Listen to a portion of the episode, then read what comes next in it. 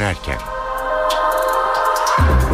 İyi akşamlar ben Öykü Özdoğan eve dönerken başlıyor tam iki buçuk saat boyunca Türkiye ve dünyadan günün önemli gelişmeleriyle sizlerle olacağız. Öne çıkan haberlerin özetiyle başlıyoruz.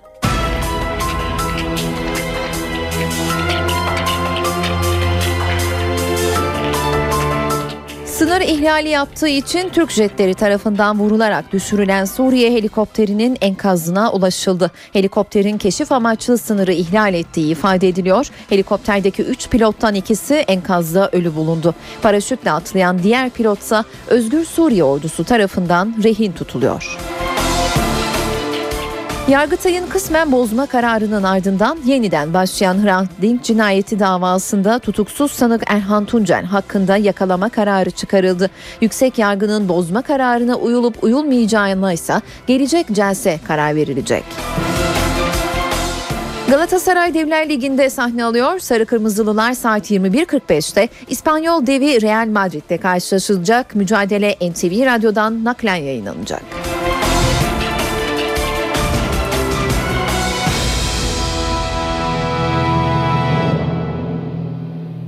Girişi çözüm süreci başlığıyla yapıyoruz. AK Parti Genel Merkezi'nde bugün önemli bir toplantı gerçekleşti. Başbakan Erdoğan ve kurmayları demokratikleşme paketine son şeklini verdi. Ayrıntıları NTV muhabiri Ercan Gürses'ten alacağız. Ercan açıklama ne zaman gelecek? Öykü açıklama önümüzdeki hafta içerisinde o da tahminen bu hafta içerisinde de olabilir ama net bir tarih vermedikleri gibi Başbakan Erdoğan'ın uygun gördüğü bir tarihte. Bir de tabii üzerinde redaksiyon yapılacak. Redaksiyon bittikten sonra bunu açıklaması söz konusu olacak. Bugün iki saatlik bir toplantı yapıldı. Başbakan Erdoğan ve kurmayları arasında demokratikleşme paketinin bugün bitirileceği söylendi. Bugün Başbakan o toplantıdan biraz önce çıktı. Pakistan Başbakanı ile ortak programına geçti ve partideki özellikle hukukçu ağırlıklı kurmaylarda bunun içerisinde bazı bakanlar da var. Onlar da redaksiyon üzerinde yani yazım üzerinde çalışıyorlar. Paketin içerisinde neler olacak? Birincisi çözüm süreciyle doğrudan ilgili. Kamuda ana dilde hizmet alabilme.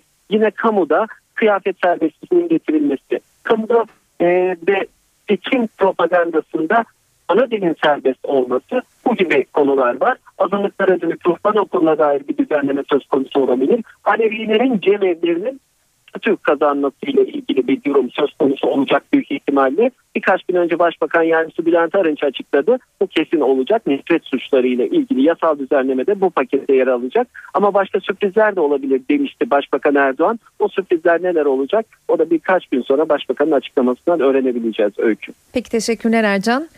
NTV muhabiri Ercan Gürses AK Parti Genel Merkezi'nde Başbakan Erdoğan Başkanlığı'nda yapılan toplantıyla ilgili ayrıntıları aktardı. Sınır ihlali yaptığı için Türk jetleri tarafından vurularak düşürülen Suriye'nin askeri helikopterinin enkazı görüntülendi.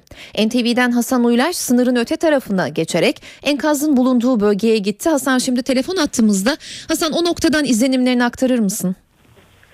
Öncelikle isterseniz düne dönelim. Dün olay saat 14.20 sularında yaşanmıştı. Suriye Hava Kuvvetleri'ne ait bir asker helikopter Yaylıdağ ilçesi Güveççi köyü kırsalından 2 kilometrelik bir sınır ihlalinde bulunmuştu. Ardından Diyarbakır'da radarlarda tespit edildi bu sınır ihlali. Daha sonra 3 kez uyarıldı Suriye Hava Kuvvetleri'ne ait helikopter. Daha sonra da Malatya'dan kalkan F-16'lar tarafından da düşürüldü. Düşen helikopter kuş bakışı sınırımıza yaklaşık 400 metre mesafede Yamadı köyü kırsalına düştü. Ee, biz sabah saatlerinde ekip olarak yola çıktık. Yaklaşık 2,5 kilometrelik bir yürüyüşün ardından enkaza ulaştık. Enkazın etrafında bu alifler vardı. Helikopterden e, işe yarayan parçaları sökmeye çalışıyorlardı. E, tabii ki herkesin merak ettiği konu e, pilotların akıbeti konusunda şu an içinde ismi bir açıklama yoktu. Biz de bunu öncelikle pilotların durumunu sorduk. Ee, onlardan aldığımız bilgi e, helikopterde 3 tane pilotun olduğunu e, düşme anında e, enkazda 2 pilotun cenazelerini bulduklarını paraşütle atlayan bir pilotta güvenlik kameralarına yansımıştı. Daha doğrusu amatör kameraya yansımıştı. Bunun da ellerinde rehin olduğunu esir değişimi konusunda Esad'la anlaşma yapıp pilotu Esad'a teslim edeceklerini söylediler. E, aslında bölgede günlerdir çatışmalar devam ediyor. Türkmenlerin yoğun olduğu bu nokta burası. Yaylada ilçesine yaklaşık 6 kilometre mesafede Bedeme kasabası var. Bu noktada çatışmalar yoğunlaşmıştı. E, aslında Pilo, e, helikopterin Türkiye tarafına gelme nedeni henüz net değil. E, olasılıklar var. Biz de bu olasılıklar üzerinden konuşabiliyoruz ancak. E, hatırlanacağı gibi Amerika'nın Suriye olası bir müdahalesinin ardından Yayla Dağı ilçesine çok sayıda askeri sevkiyat yapılmıştı. Bu sevkiyatların merkezinde de Güveççi köyü kırsalı vardı. İşte helikopterde Güveççi kırsalında görüldükten sonra Türk şehitleri tarafından vuruldu. Dediğimiz gibi enkaz sınırın diğer tarafında Suriye topraklarında e, yaklaşık kuş batışı e, Türkiye topraklarına 400 metre, 400 metre mesafede düşürülmüş durumda. Teşekkürler Hasan. NTV muhabiri çok teşekkürler Hasan Uylaş sınırın diğer tarafında düşürülen Suriye'nin askeri helikopterinin enkazı ile ilgili ayrıntıları aktardı. Türkiye'nin sınırını ihlal eden Suriye helikopterini düşürmesi ana muhalefet partisi CHP sözcülerinin gündemindeydi. Grup Başkan Vekili Muharrem İnce tam da Paris'te barış konuşulurken Suriye'nin helikopterini düşürmek acaba neye hizmet eder derken Ankara Milletvekili Ali Nazlı Aka Türkiye'nin Suriye ile ilişkilerini siyasetle çözmesi gerektiğini söyledi. Türkiye sınırını ihlal edene gereğini yapmalıdır. Bu konuda hiçbir şüphemiz yok. Türkiye Cumhuriyeti'nin sınırlarını kim ihlal ediyorsa sonucuna katlanır. Fakat Türkiye Cumhuriyeti'nin sınırları sadece hava sınırlarından ibaret değil. Türkiye'nin Suriye ile olan kara sınırları delik deşik olmuş. Türkiye ile Suriye arasında sınır yok. Bunları görmeyip de tam da Paris'te barış konuşulurken Suriye'nin helikopterini düşürmek acaba neye hizmet eder? Bunları görmeyip helal olsun hükümete falan diyecek halimiz yok şimdi. Bir konuda gereğini yapmışsın. Diğerleri ne olacak? Şimdi Türkiye'nin burada duracağı nokta Suriye ile ilişkilerin siyasi mekanizmalarla çözülmesi yolu olmalıdır.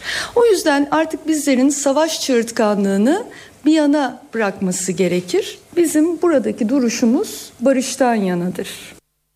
Türkiye-Suriye sınırında akşam saatlerinde bir patlama oldu. Reyhanlı ilçesindeki Cilve Gözü Gümrük Kapısı'nın karşısındaki Babel Hava sınır kapısında bomba yüklü bir araç infilak etti.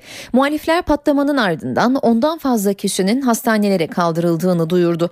Patlamanın Türkiye tarafına birkaç yüz metre uzaklıkta meydana geldiği belirtiliyor. Ankara'nın Suriye ve Mısır'da radikal İslamcılarla işbirliği içinde olduğu şeklindeki iddialara Başbakan Erdoğan'ın siyasi başdanışmanı Yalçın Akdoğan tepki gösterdi. Akdoğan Star gazetesindeki köşesinde AK Parti'nin aşırı uçların hepsine karşı olduğunu söyledi. Başbakan Recep Tayyip Erdoğan'ın siyasi başdanışmanı Yalçın Akdoğan, Türkiye'nin radikal İslamcı silahlı gruplarla işbirliği yaptığı iddialarına tepki gösterdi. Türkiye'nin Mısır'daki darbeye tepki göstermesinin farklı bir zemine çekildiğini savundu.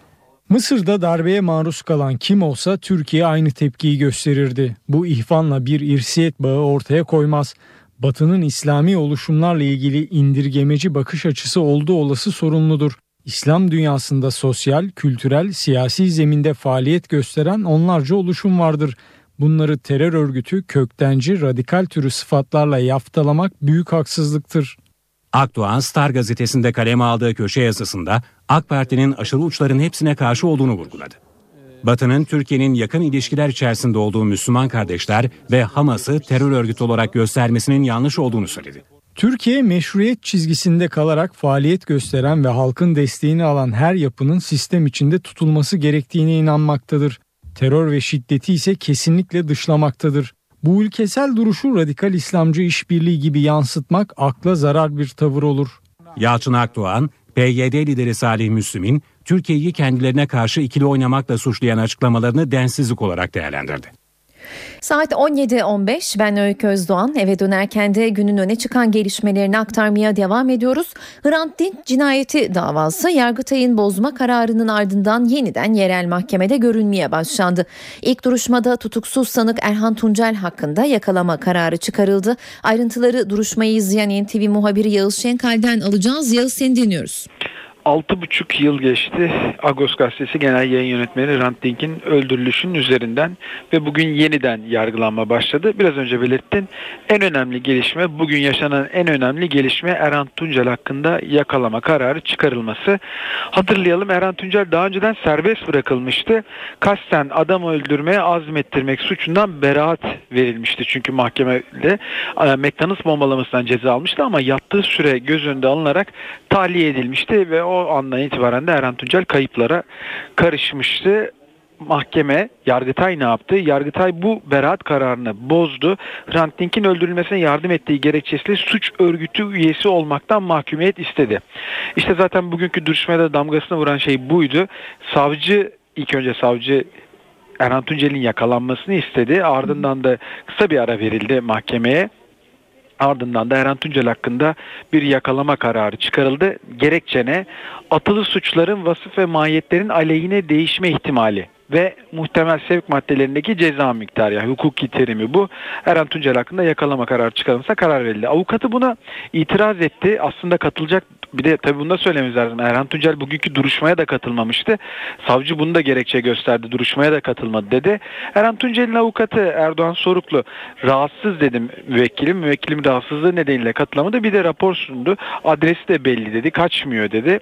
Ee, ancak bunun ardından da Erhan Tuncel hakkında yakalama kararı çıkarıldı. Şimdi bir özetleyelim istiyorsanız. Hı hı. Neler yaşanıyor 6,5 yıldır bugüne. Şimdi mahkeme karar vermişti. Örgüt bulamamıştı mahkeme. Hatta ardından da hakimi biz örgüt olduğunu biliyoruz ancak tespit edememiş, edemedik demişti. Bu da çok ciddi tartışmalara yol açmıştı.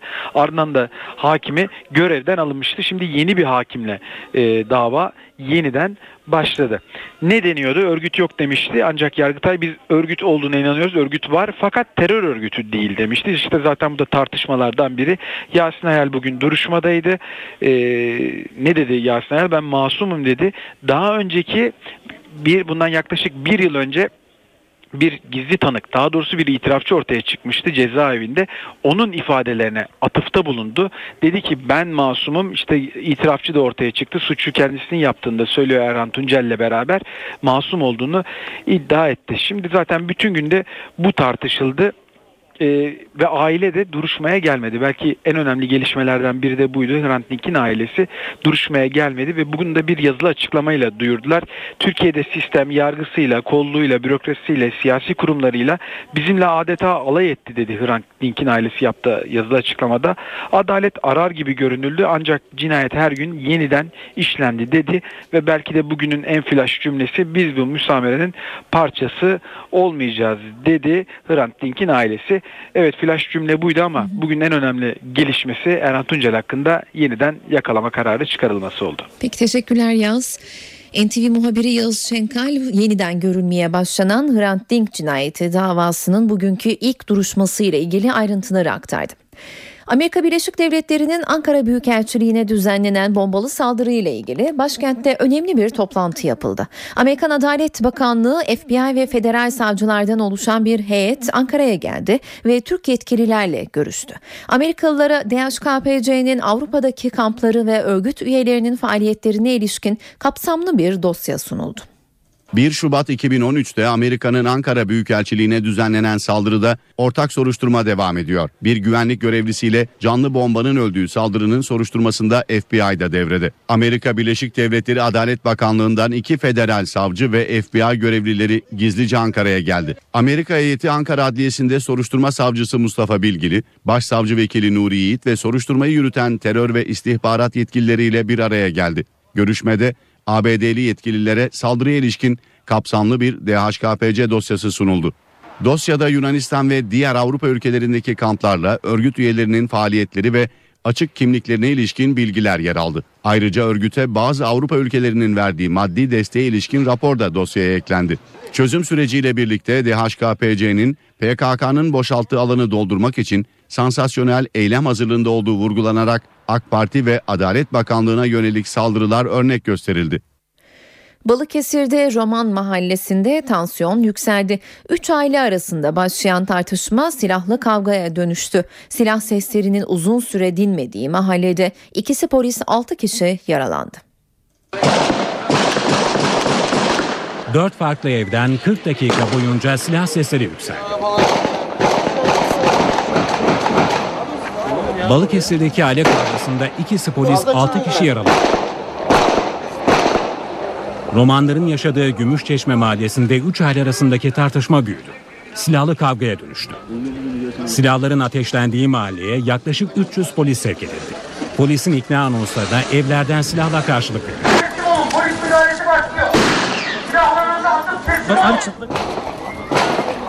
Özel harekat polisleri devreye girdi. Polis ekipleri önce biber gazı ardından silah kullandı. Yaklaşık 20 kişi tabanca ve av tüfekleriyle gözaltına alındı. İkisi polis, 6 kişi yaralandı. Yaralılardan 44 yaşındaki İsmail Sayın durumu ağır. Bir bebek de polisin kullandığı biber gazından etkilendi. Polisin ablukaya aldığı maliye giriş çıkışlar yasaklandı. NTV Radyo Gözler bu akşam Türk Telekom Arena'da olacak. Galatasaray devler sahnesine çıkıyor. Sarı Kırmızılılar Şampiyonlar Ligi B grubundaki ilk maçında bu akşam Real Madrid'i konuk edecek. 21.45'ten başlayacak karşılaşma öncesi son notları NTV Spor muhabiri Onur Tuğrul'dan alacağız. Galatasaray Real Madrid maçından bahsedersek hemen Galatasaray'ın tek eksiği var bugün. Hamit Altıntop sakatlığı nedeniyle bu akşam forma giyemeyecek. Real Madrid cephesinde ise 4 eksik var. Marcelo, Coentrao, Varan ve Xabi Alonso'nun bu akşam oynamayacağını belirtelim. İki takım sahaya nasıl 11'lerle çıkabilir? 11'lerden bahsederek yayınımıza başlayalım.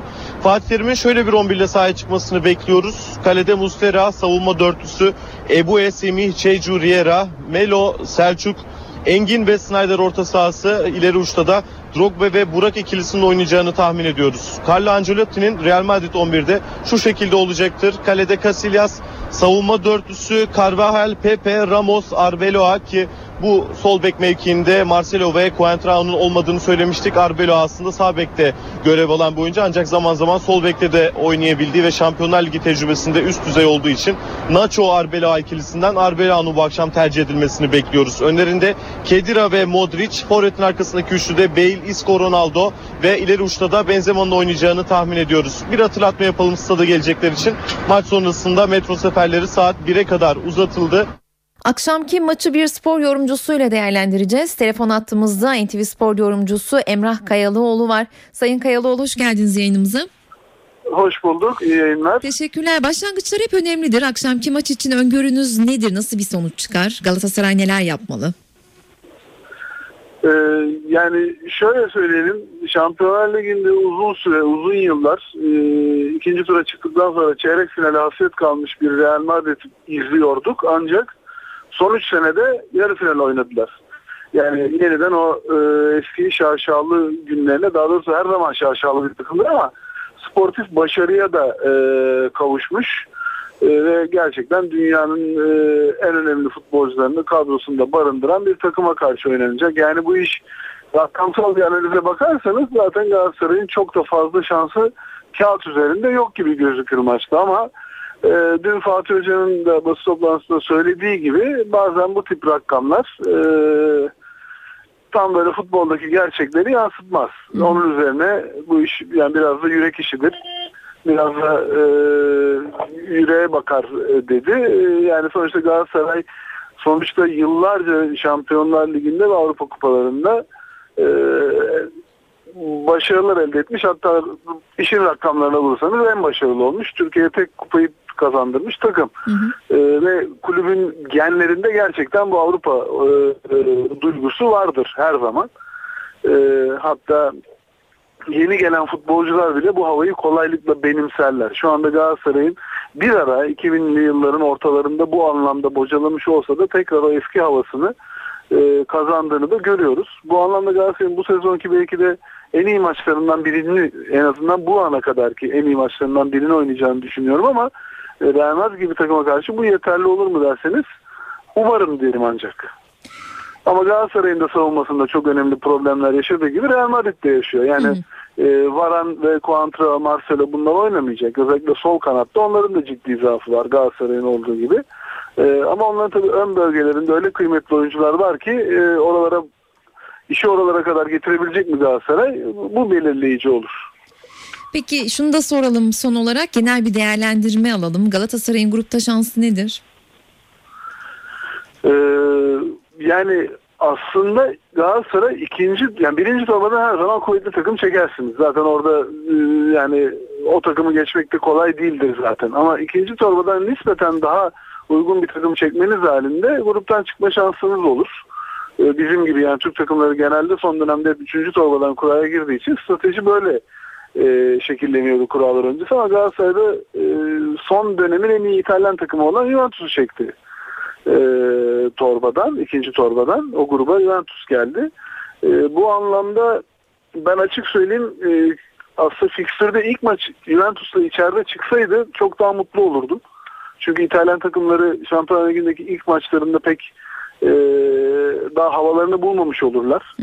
E, ama ya öyle olmadı. Yapacak bir şey yok. Bu fikstürle oynayacak Galatasaray. E, ve yani olabilirse ilk ikiye girmeye çalışacak ama en rasyonel hedef 3. sırayı alıp en kötü ihtimalle 3. sırayı alıp Avrupa'da devam etmek olmalıdır diye düşünüyorum ben. Peki teşekkür ederiz yayınımıza katıldığınız için. İyi yayınlar diliyorum. Çok teşekkürler. Sağ olun. NTV Spor yorumcusu Emrah Kayalıoğlu telefon hattımızdaydı. Bu akşamki Galatasaray Real Madrid karşılaşması ile ilgili sorularımızı yanıtladı. Şimdi günün öne çıkan diğer spor gelişmeleriyle devam ediyoruz. Fenerbahçe Kasımpaşa karşısında iki kez geriye düştü ama pes etmedi. Sarı lacivertli takım 4. haftanın kapanış maçında Kasımpaşa'yı deplasmanda 3-2 yenerek üst üste 3. galibiyetini aldı. Kasımpaşa etkili başladığı maçta 19. dakikada Ryan Donk'un golüyle öne geçti.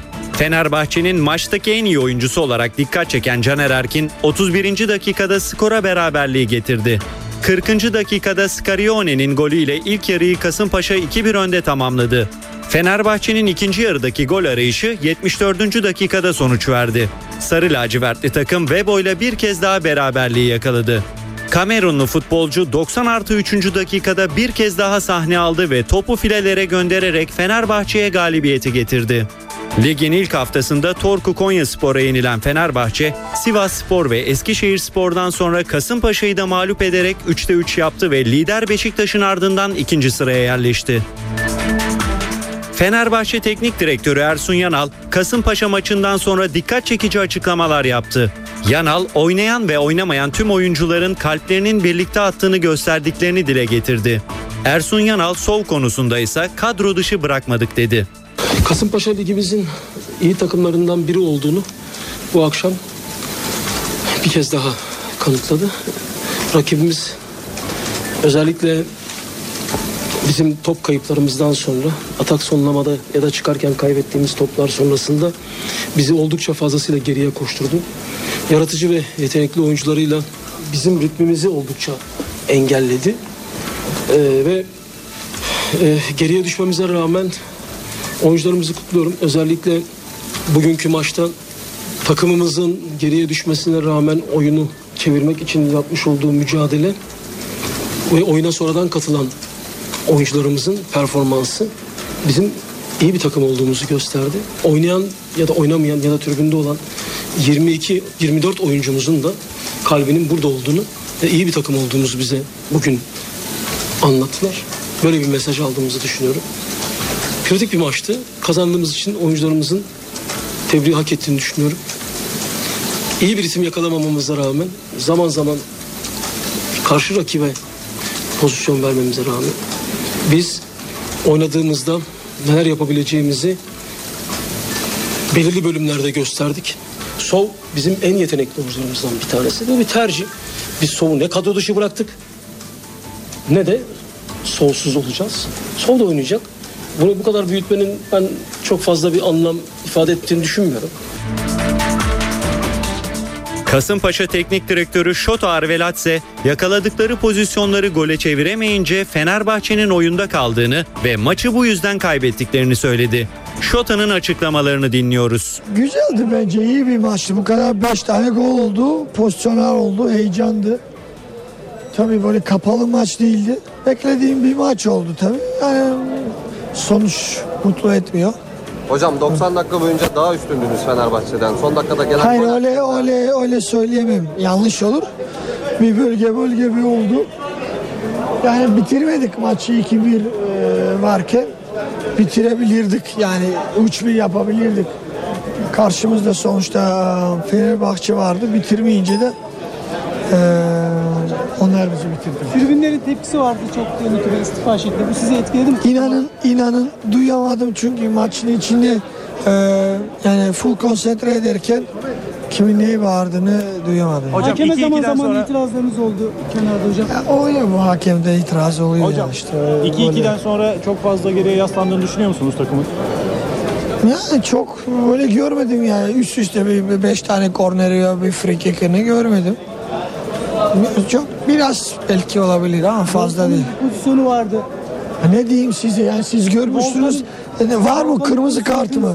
Siz ne düşünüyorsunuz? Ya ben pozisyonla işte ilgili? bilmiyorum düşündüğünüz bu. pozisyonu Babel'in. Bana sorsan her şey ters yani bu hocayım ben öyle değil ya kolay değil ya. Bizim gördüğün onların gördüğünü aynı olmuyor yani. Belki de vardı belki de değildi ya. Eller 30 maç kaldı Allah aşkına. Hakem taraflı mıydı size göre maçta? Sen ne, ne, bilerek mi soruyorsun da evet mi diyeyim sana anlamadım yani. İtirazlarınız oldu. Ya itiraz oluyor 90 dakika adam yanında bağırıyoruz birbirimize ne olur ya. Ya ben de bunu mu çıkartmaya çalışıyorsun anlamadım. ya. Yoktu yani iyi yönetti iyi mi kötü herkes gördü yani ben yani a- anormal bir maç değildi yani. Ne diyeyim size Hocam mağlubiyeti son olarak neye bağlıyorsunuz? Fenerbahçe. Galatasaray Teknik Direktörü Fatih Terim, Real Madrid maçı öncesi NTV Spor'un sorularını yanıtladı. İspanyol devi karşısında geçen sezon İstanbul'da kazandıkları maçı hatırlatan Terim, taraftardan aynı atmosferi yaratmasını istedi. Terim, grubun zorlu olmasına rağmen şansları olduğunu söyledi. Tabii geçen dönemki maç e, yerimizi çok fazla değiştirmiyordu ama bu seferki maç e, altı maçın ilki yani buradan sonra beş tane daha maç oynayacağız. Ancak tabii Real Madrid'de ne zaman nerede oynarsanız oynayın çok önem taşıyor. Sonuçlar önemli oluyor özellikle kazandığınız zaman. Bunun yankısı da güveni de size eee katma değer olarak geri dönüyor. O yüzden inanıyorum ki oyuncuların bunun eee, bilincinde hepsi Eee, ve de yarın sahada ellerinden gelenin her şeyini daha da fazlasını Türkiye Ligi'nden ortaya koyacaklar. Ben hayatım boyunca hep şuna inandım. Eee, büyük zaferleri kazanmak için olduğunuzdan daha fazla eee, şey isteyeceksiniz. Hiçbir şeyden tatmin olmayacaksınız. Çok önemli eee, mücadele vereceksiniz. Hatta bizim özellikle Galatasaray'ın eee, arenada Ali Sami'nin de seyirciyle bütünleşmesi eee, çok önemli. Şimdi mantık olarak tabii herkes öyle baktığında Real Madrid, Juventus, Galatasaray, Kopenhag gibi bir dizilim yapıyor ama hiçbir zaman eee, teoriler futbolda illa çıkar diye bir kayda yok. Pratikler her zaman teoriyi yanıltabilir. Böyle baktığımızda Galatasaray grubunda herkes kadar en azından maçlar öncesi eee, hak sahibidir. Galatasaray'ın yıldız golcüsü Didier Drogba, Şampiyonlar Ligi'ndeki Real Madrid maçı öncesi NTV Spor'un sorularını yanıtladı. Drogba, futbolda kadrolar ve bütçeler sonucu belirlemez. Sahada verdiğiniz mücadele belirler dedi. It's always prestigious to play against teams like uh, Real Madrid. Şampiyonlar Ligi'ne çok önemli, prestijli bir takımla oynayarak başlıyoruz. Yeniden turlar atlayıp ileri seviyelere gelmek için geçen sezon oynadığımız Real Madrid maçlarını artık geride bırakmak zorundayız. Normally, if you look at the uh, the players list, Gruptaki takımların kadrolarına ve bütçelerine baktığınızda gruptan çıkmamız imkansız. Ama futbol sahada oynanan bir oyun. Biz de sahada savaşıp Juventus ve Real Madrid'in arasından gruptan çıkmak için elimizden geleni yapacağız. Yeah, he's a, he's a great coach. I mean, uh, everybody knows what he did for the for the club. Fatih Terim çok iyi bir teknik adam. Herkes onun bu kulüp için neler yaptığını görüyor ve biliyor. Özellikle geçen sezon Galatasaray için yaptıkları ortada. Röportajdan önce formamı imzaladı ve onun imzasını üzerimde taşımaktan onur duyuyorum. Teknik direktörümüz olmasından dolayı çok mutluyum. The first one would be to to finish. İlk olarak amacımız bu gruptan çıkmak. Eğer gruptan çıkamazsanız finallere de gidemezsiniz. Tabii ki geçen sezonki başarımızın üzerine çıkmak istiyorum ama bunun için önce grupta oynayacağımız 6 maça konsantre olmamız gerekiyor. Mean. Şampiyonlar Ligi'nde heyecan bugün başlıyor. Şampiyonlar Ligi'nin son şampiyonu Bayern Münih sezonu CSKA Moskova maçıyla açıyor. Şampiyonlar Ligi'nde yeni sezon başlıyor. B grubunda oynanacak Galatasaray, Real Madrid ve Kopenhag Juventus karşılaşmalarının yanı sıra A, C ve D grubunda 6 maç daha var. Geçtiğimiz sezonun şampiyonu Bayern Münih, Pep Guardiola yönetimindeki ilk Şampiyonlar Ligi maçına evinde çıkıyor. Baviera ekibi bu karşılaşmada Rusya Ligi lideri CSK Moskova ile karşılaşacak. Guardiola bu maçta sakatlıkları nedeniyle Javi Martinez, Thiago ve Batstuber'den yararlanamayacak. Mario Götze ile Schweinsteiger'in durumları ise maç saatinde belli olacak. Rusya Ligi'ne hızlı bir başlangıç yapan CSK Moskova'da Alan Jagoev takımını yalnız bırakacak. D grubunun bir diğer maçında Manchester City, Victoria Pilsen'e konuk oluyor. Son iki yıldır gruptan çıkamayan Manchester City, geçtiğimiz sezon Malaga'ya Şampiyonlar Ligi'nde çeyrek final oynatan Manuel Pellegrini ile şeytanın bacağını kırmak istiyor. A grubunda Manchester United'ın rakibi Bayer Leverkusen. Bundesliga'da ilk 5 haftada 4 galibiyet alan Leverkusen ekibinde Stefan Kisting'in performansı dikkat çekiyor. United'da ise sezon başında menajer David Moyes'la sorunlar yaşayan Wayne Rooney, hafta sonunda oynanan Crystal Palace maçında attığı şık frikik golüyle yeniden dönüşün sinyallerini verdi. Bu karşılaşmayla birlikte David Moyes menajerlik kariyerinin ilk Şampiyonlar Ligi maçına çıkacak. A grubunun diğer mücadelesi Real Sociedad'la Shakhtar Donetsk arasında İspanya'da oynanacak.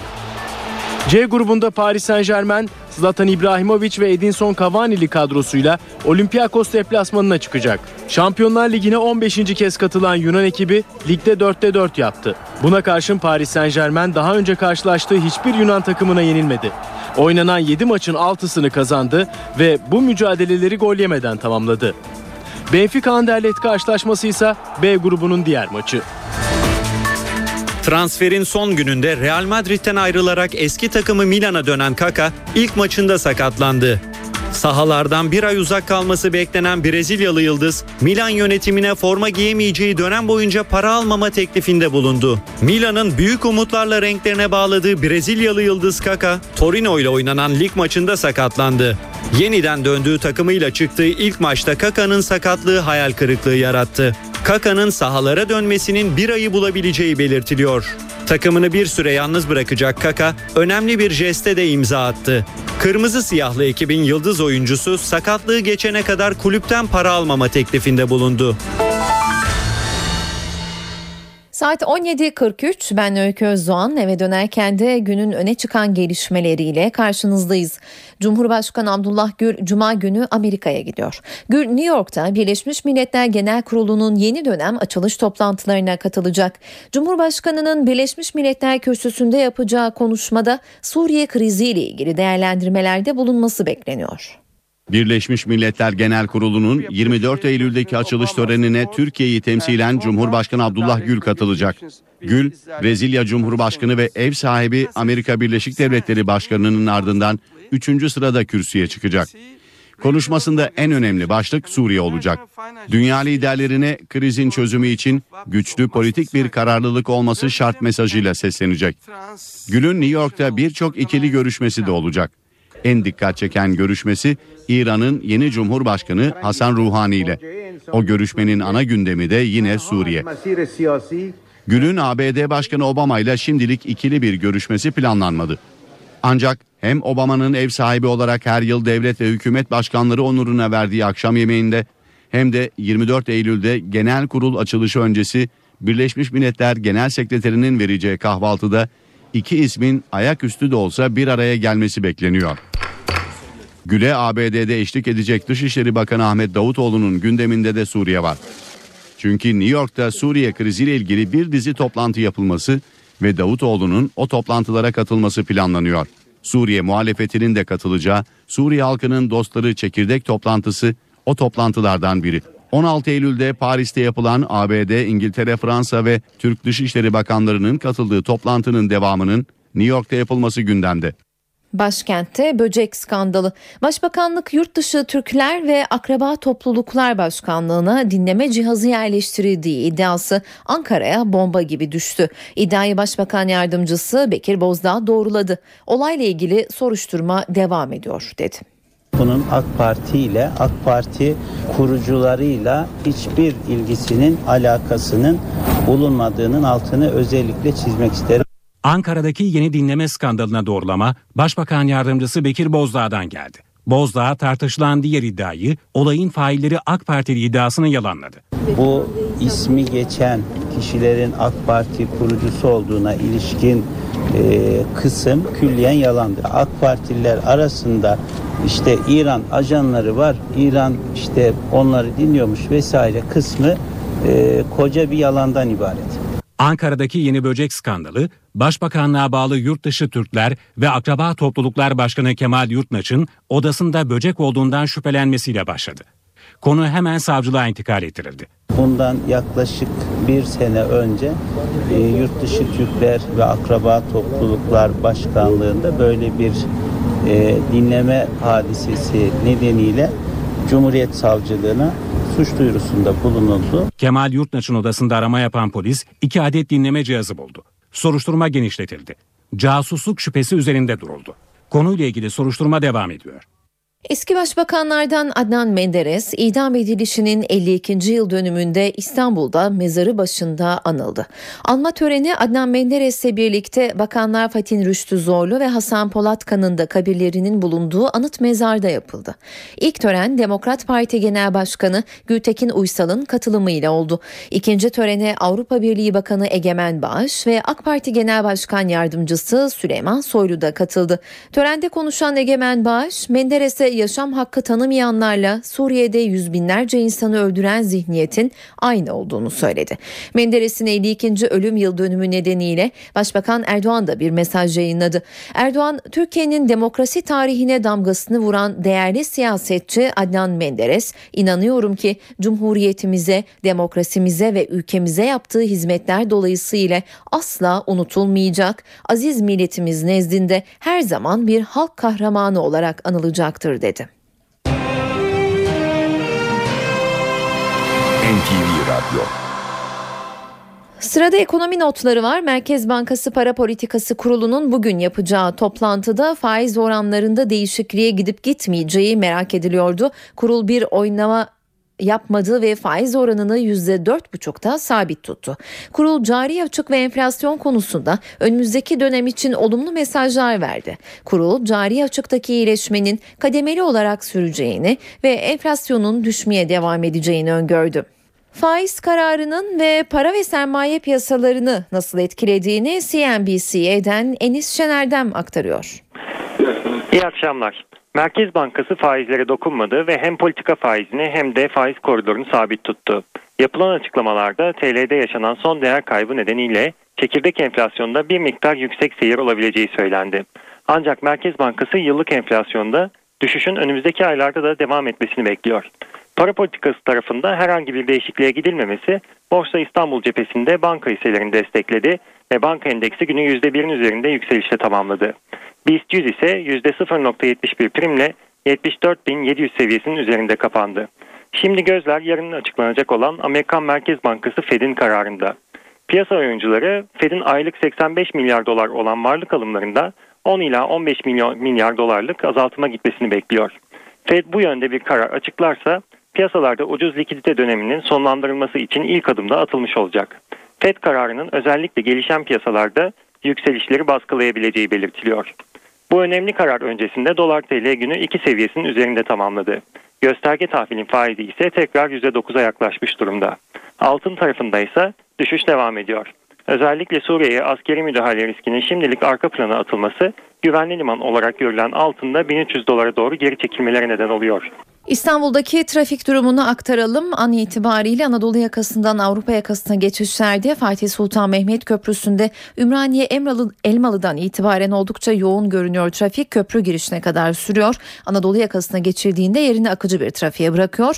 Avrupa yakasından Anadolu yakasına geçişlerde Fatih Sultan Mehmet Köprüsü'nü kullanacak sürücüler için hemen belirtelim. Seyrantepe'den itibaren oldukça sıkışık trafik zira e, köprü girişine doğru hasarlı bir trafik kazası söz konusu. Bu nedenle çok sıkışık görünüyor trafik şu sıralarda. Anadolu yakasına geçildiğinde Kavacık'a kadar sürüyor bu sıkışıklık. Sonrasında ise trafik akıcı. Boğaziçi Köprüsü'ne bakalım. Anadolu yakası Avrupa yakası geçişleri Altunizade'den itibaren oldukça yoğun.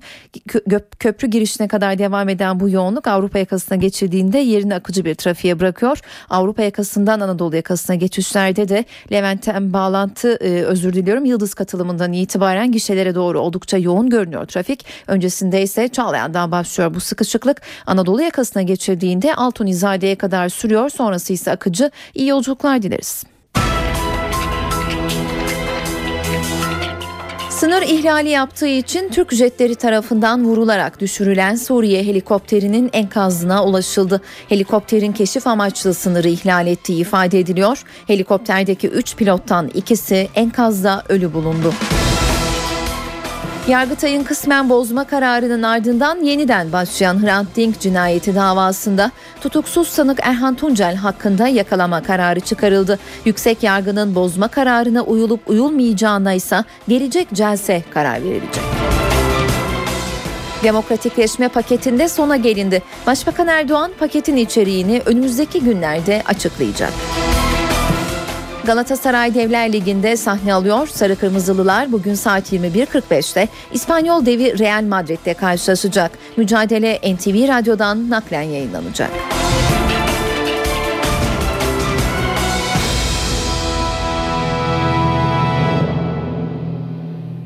Ankara'da gündem demokratikleşme paketi. Başbakan ve kurmayları AK Parti Genel Merkezi'nde toplanarak çözüm sürecine dönük hazırlanan demokratikleşme paketini değerlendirdi. Yaklaşık 3 saat süren toplantıya Başbakan Yardımcıları Bülent Arınç, Beşir Atalay, Bekir Bozdağ, Adalet Bakanı Sadullah Ergin, İçişleri Bakanı Muammer Güler, Kültür ve Turizm Bakanı Ömer Çelik, AK Parti Grup Başkan Vekili Mahir Ünal, AK Parti Genel Başkan Yardımcısı Hüseyin Çelik ile Başbakan Başbakan'ın siyasi başdanışmanı Yalçın Akdoğan katıldı. Koordinasyonda Adalet ve İçişleri Bakanlarının katılımıyla yaklaşık 3 aydır hazırlığı süren yeni demokratikleşme paketi masaya yatırıldı. İki bakanlıktan sosyolog, hukukçu, siyaset bilimcilerden oluşan uzmanlar grubu gelişmiş ülkelerdeki uygulamaları inceledi. Dünyadaki örnekleri ve Türkiye'deki toplumsal ihtiyaçları dikkate alan bir paket hazırladı. Başbakanlıkta yapılan toplantılarda öncelik ve ihtiyaçlara göre düzenlenen paketteki maddeler bugünkü toplantıda tek tek ele alındı. Bundan sonra da bir bütün olarak redaksiyonunun yapılacağı öğrenildi. Kulislere sızan haberlere göre kamuda kıyafet serbestisi, kamuda ana dilde hizmet verilmesi, ana dilde seçim propagandası, cemevlerinin statüsü, nefret suçu konuları demokratikleşme paketinde yer alması beklenen düzenlemeler. Kandil'den geri çekilmenin durdurulduğu açıklaması ardından İmralı'dan diyaloğun müzakereye dönüşmesi talebiyle kritik bir aşamaya giren çözüm sürecinde demokratikleşme paketi merak merakla bekleniyor. Paketi Başbakanın kamuoyuna açıklayacağı belirtiliyor. Türkiye-Suriye sınırında akşam saatlerinde bir patlama oldu. Reyhanlı ilçesindeki Cilve Gözlü Gümrük Kapısı'nın karşısındaki Babel Hava Sınır Kapısı'nda bomba yüklü bir araç infilak etti. Muhalifler patlamanın ardından ondan fazla kişinin hastanelere kaldırıldığını duyurdu. Patlamanın Türkiye tarafına birkaç yüz metre uzaklıkta meydana geldiği belirtiliyor. Sınır ihlali yaptığı için Türk jetleri tarafından vurularak düşürülen Suriye'nin askeri helikopterinin enkazı görüntülendi. Helikopterin Türk tarafına keşif amaçlı geçtiği sanılıyor. Sınırı 2 kilometre geçti, uyarıldı. Rotasını değiştirmeyen Suriye helikopteri Türk jetleri tarafından vuruldu. Suriye Hava Kuvvetleri'ne ait asker helikopter Türk jetleri tarafından Türkiye topraklarında vuruldu. Yamada köyü kırsalında dağın yamacına düştü. Havada infilak ettikten sonra parçalarının bir kısmı da yola savruldu. NTV ekibi Suriye'nin İdlib kentine bağlı Obin köyü yakınlarındaki enkazı görüntüledi. Helikopter yere çakıldıktan sonra büyük bir kısmı parçalara ayrıldı. En büyük parçası da motor kısmıyla pervanesi. Enkaz Hatay'ın Yayladağ ilçesine bağlı Toprak Tutan köyüne kuş uçuşu 400 metre mesafede. Düşen helikopterdeki pilotların akıbeti henüz belli değil. Özgür Suriye ordusu helikopterdeki 3 pilottan ikisinin enkazda ölü bulunduğunu, birinin rehin alındığını iddia etti. Suriyeli görgü şahitleri de Genelkurmay'ın sınır ihlali açıklamasını doğruluyor. ve tedmir taira helikopter Helikopterin buradaki Sahra Hastanesi'ni bombalayacağını zannettik ama o Türkiye tarafına geçti. Daha sonra iki uçak gelip helikopteri vurdu. Helikopterin Türk tarafına keşif amaçlı geçtiği sanılıyor. Türkiye'nin sınırını ihlal eden Suriye helikopterini düşürmesi ana muhalefet partisi CHP sözcülerinin gündemindeydi. Grup Başkan Vekili Muharrem İnce tam da Paris'te barış konuşulurken Suriye'nin helikopterini düşürmek acaba neye hizmet eder derken Ankara Milletvekili Aylin Nazlıaka Türkiye'nin Suriye ile ilişkilerini siyasetle çözmesi gerektiğini söyledi. Türkiye sınırını ihlal edene gereğini yapmalıdır. Bu konuda hiçbir şüphemiz yok. Türkiye Cumhuriyeti'nin sınırlarını kim ihlal ediyorsa sonucuna katlanır. Fakat Türkiye Cumhuriyeti'nin sınırları sadece hava sınırlarından ibaret değil. Türkiye'nin Suriye ile olan kara sınırları delik deşik olmuş. Türkiye ile Suriye arasında sınır yok. Bunları görmeyip de tam da Paris'te barış konuşulurken Suriye'nin helikopterini düşürmek acaba neye hizmet eder? Bunları görmeyip helal olsun hükümete falan diyecek halimiz yok şimdi. Bir konuda gereğini yapmışsın. Diğerleri ne olacak? Şimdi Türkiye'nin burada duracağı nokta Suriye ile ilişkilerin siyasi mekanizmalarla çözülmesi yolu olmalıdır. O yüzden artık bizlerin savaş çığırtkanlığını bir yana bırakması gerekir. Bizim buradaki duruşumuz barıştan yanadır. Yargıtay'ın kısmen bozma kararının ardından Hrant Dink cinayeti davası yerel mahkemede yeniden başladı. İlk duruşmada tutuksuz sanık Erhan Tuncel hakkında yakalama kararı çıkarıldı. Mahkeme yüksek yargının bozma kararına uyulup uyulmayacağına ise gelecek celse karar verecek. Hrant Dink cinayetini azmettirmekten beraat etti, tahliye edildi. Yargıtay bu kararı bozdu. Mahkemede Erhan Tuncel hakkında yakalama kararı çıkardı. Yargıtay'ın bozma kararının ardından gazeteci Hrant Dink davası cinayetin 6. yılında İstanbul 14. Ağır Ceza Mahkemesi'nde yeniden başladı. Dink'in arkadaşları adliye önünde toplandı. Biz Hrant'ın arkadaşları diyoruz ki bu müsabere artık sona ermelidir. Gerçek sorumlular hesap vermeli, yargı önüne çıkmalıdır. Hrant Dink'in ailesi de duruşmalara katılmayacak. Gerekçe aynı Dink'in arkadaşlarının söylediği gibi. Aile biz bu müsamerede yokuz dedi. Mahkeme ilk yargılama sırasında örgüt bulamadı. Yargıtay ise örgüt var ama terör örgütü değil dedi. Kararı bozdu. Hrant Dink'in öldürüleceğine ilişkin ihbarlar geldiği halde o günün yetkilileri bugün bakan, vali, emniyet müdürü bunlar hakkında halen bir soruşturma yapılmış değil. Suçun vasfının değişme ihtimali göz önüne alındı. Daha önceden serbest bırakılan Erhan Tuncel'in yakalanmasına karar verildi. Mahkemenin Yargıtay'ın kararına uyup uymayacağı bir sonraki duruşmada belli olacak. 12 Eylül'ün sivil ayağına ilişkin bilgi isteyen Ankara 12. Ağır Ceza Mahkemesi'ne Genelkurmay'dan yanıt geldi. Genelkurmay Adli Müşavirliğinden gönderilen belgede bayrak harekat planı içinde görev yapan sivillere ilişkin kayıt bulunamadığı bildirildi. Saat 18.13 ben Öykü Özdan. Eve dönerken de günün öne çıkan gelişmelerini aktarmaya devam ediyoruz. Şimdi ekonomi diyeceğiz. Her gün olduğu gibi NTV Ankara İstihbarat Şefi Ahmet Ergen'in değerlendirmelerini alacağız. Ahmet para politikası kurulu faiz kararını açıkladı. Bir değişikliğe gidilmedi. Bunu nasıl yorumlamak gerekiyor? Öykü önce şunu belirtmek gerekir belki. Merkez Bankası Para Politikası Kurulu Eylül ayı olağan toplantısında faiz oranları konusunda beklentiler doğrultusunda bir karar aldı.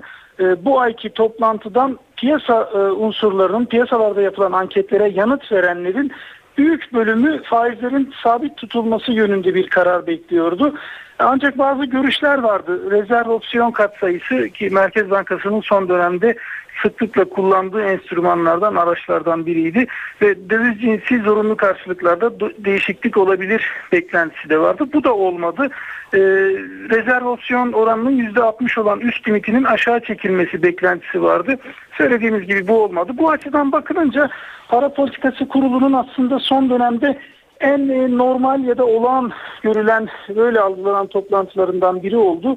Önceki toplantılar gibi heyecan yaratmadı. Aslında Merkez Bankası politika duruşunda faizlerin değişmeyeceği konusunda açıklamalar yaparak ya da mesajlar vererek biraz kendini bağlamıştı. E, sonrasında ne oldu peki kararın açıklanmasından sonra? Gözle görülür bir etki yaratmadı kur tarafında. Piyasa uzmanlarıyla da görüştüğümüzde e, değerlendirmeleri ne aldığımızda yanıtını aradığımız soru e, döviz tarafında bir etkisi olur mu şeklindeydi. Belki kurda bir miktar olumsuz etkisi olabilir diyenler de oldu ancak çok yansımayacağı görüşünde e, bu kararın e, piyasanın büyük bölümü özellikle kur noktasında e, Merkez Bankası'nın ne yaptığı e, sorusuna yanıt olarak verilen cevaplarsa kontrolü elinde tutmaya devam ettiği ve e, söylediğimiz gibi özellikle kur e, bağlamında önemli bir etki beklenmediği yönünde birkaç başlığı belki para politikası kurulu toplantısıyla ilgili aktarmakta öne çıkarmakta fayda var. E, kurul cari açık ve enflasyon konusunda önümüzdeki dönem için olumlu mesajlar verdi. E, ek parasal sıkılaştırmanın ise süreceği yönünde bir e, mesajı ortaya koydu. E, ne mesajlar verildi bu olumlu anlamda bunu da aktaralım. Özellikle cari işlemler dengesinin mevcut politika çerçevesi e, doğrultusunda olumlu etkileneceği ve önümüzdeki dönemde kademeli olarak azalmaya devam edeceği mesajı var. Enflasyonun da yine önümüzdeki dönemde düşmeye devam edeceği beklentisi var ama bir notu özellikle belirtelim. E, döviz kurunda son e, dönemde yaşanan oynaklık nedeniyle çekirdek enflasyon göstergeleri bir süre daha hedefin üstünde seyredecek. Merkez Bankası bunu da özellikle belirtmiş durumda kurulun e, özet değerlendirme raporunda. Peki Ahmet 2B arazileriyle ilgili rakamsal veriler e, basına yansıdı. Devlet buradan ne kadar gelir elde etti? 2B arazilerin yani orman vasfını yitirmiş arazilerin satışı ile ilgili gelişmeler aslında iki gündür gündemde. E, dün e, Maliye Bakanı Mehmet Şimşek e, bütçe e, Ocak-Ağustos dönemi 8 aylık bütçe uygulama sonuçlarını açıklarken bu konuda bir rakam vermişti. Bugün yansıyan rakamsa e, bir soru önergesine verilen yanıt ama soru önergesine verilen yanıttaki rakam biraz eski tarihli 454 milyon lira civarında bir rakam ama yeni rakam 900 milyon lira. Yani 15 Nisan'dan bu yana 2B arazilerin satışından 900 milyon liralık bir tahsilat gelir hali hazırda sağlanmış durumda. Bunu nasıl yorumlamak lazım? Bu aslında hedeflenen, beklenilen rakamın gerisinde. Nitekim Maliye Bakanı Mehmet Şimşek de dünkü açıklamasında bu yıl sonunda e, tahsil edilmesi öngörülen 4,8 milyar liralık rakamın altında bir tahsilat olacağına dikkat çekti. E, bugün Maliye Bakanlığı kaynaklarıyla görüştüğümüzde ise şöyle bir notu aktardılar.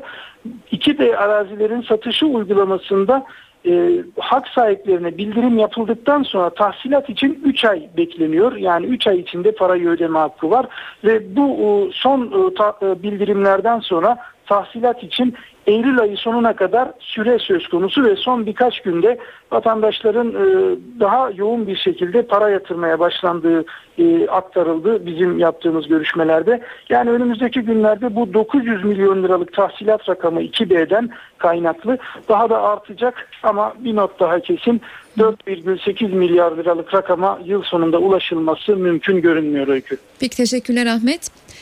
NTV Ankara İstihbarat Şefi Ahmet Ergen telefon attığımızdaydı. Her gün olduğu gibi bugünkü e, para politikası kurulunun faiz kararını ve 2B arazileriyle ilgili rakamsal verileri değerlendirdi. 2 liranın üstüne çıkan doların kaderini Amerikan Merkez Bankası belirleyecek. Tüm dünyada olduğu gibi Türkiye'de de piyasalar yarın açıklanacak kararı bekliyor. Fed kritik kararında tahvil alımı ile ilgili pozisyonunu belirleyecek. Dünya piyasaları ve dolayısıyla dünya ekonomisi Amerikan Merkez Bankası Fed'in kararını bekliyor. Bugün toplanan Fed kararını Türkiye saatiyle 21'de açıklayacak. Açıklanacak kararın Türkiye ekonomisi için de önemi büyük. Fed'in yani dolar arzı e, bizim kurlarımız üzerinde çok etkili oluyor. Bizim kurlarımız enflasyonu, enflasyon Türkiye'de faizleri etkiliyor. Merkez Bankası'nın kararlarında son derece önemli olan kurlar faiz ve enflasyon aynı zamanda büyümeyi etkiliyor. Finansal istikrarı etkiliyor. Dolayısıyla bizim için son derece önemli Fed'in alacağı karar. Peki Fed ne açıklayacak? Son 3 aydır piyasalardaki dalgalanmaların nedeni olan Amerikan Merkez Bankası'nın yeni bir dalgaya sebep olup olmayacağı merak konusu. Profesör Doktor Erhan Aslanoğlu'na göre Fed adımını dengeli atacak.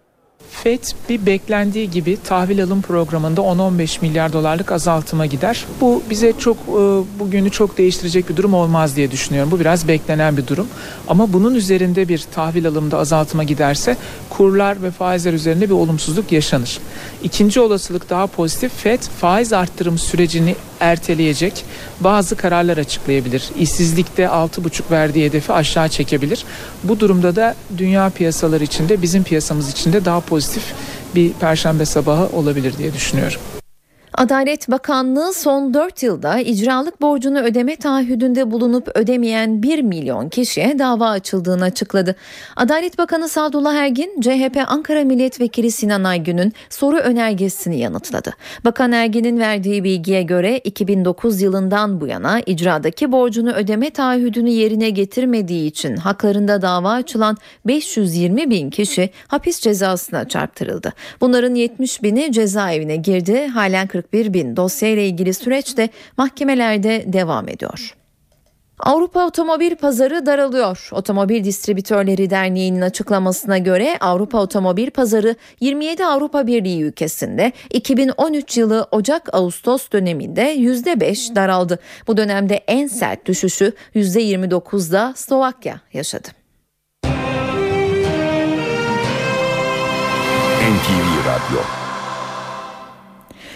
İtalya'da geçen yıl karaya oturarak yan yatan Costa Concordia adlı yolcu gemisi 20 saat süren bir operasyonun ardından dik duruma getirildi. Deniz yatağında kurulan platforma çekilen gemi şimdi parçalanacağı limana götürülecek. Tarihte ilk defa denenen bir kurtarma operasyonu başarıyla sonuçlandı. İtalya'nın Giglio adası kıyısında geçen yıl yan yatan ve 32 kişiye mezar olan Costa Concordia adlı yolcu gemisi deniz yüzüne çıkarıldı. 120'si dalgıç, 500 kişinin saatler süren çalışmasının ardından gemi deniz yatağında oluşturulan platforma çekildi. 114 bin tonluk gemiyi kayalıklardan çekmek için dev vinçler ve suyla dolu metal kutular kullanıldı. 600 milyon euroya mal olan operasyon sırasında çevre kirliliğine neden olmamak için de bütün önlemler alındı.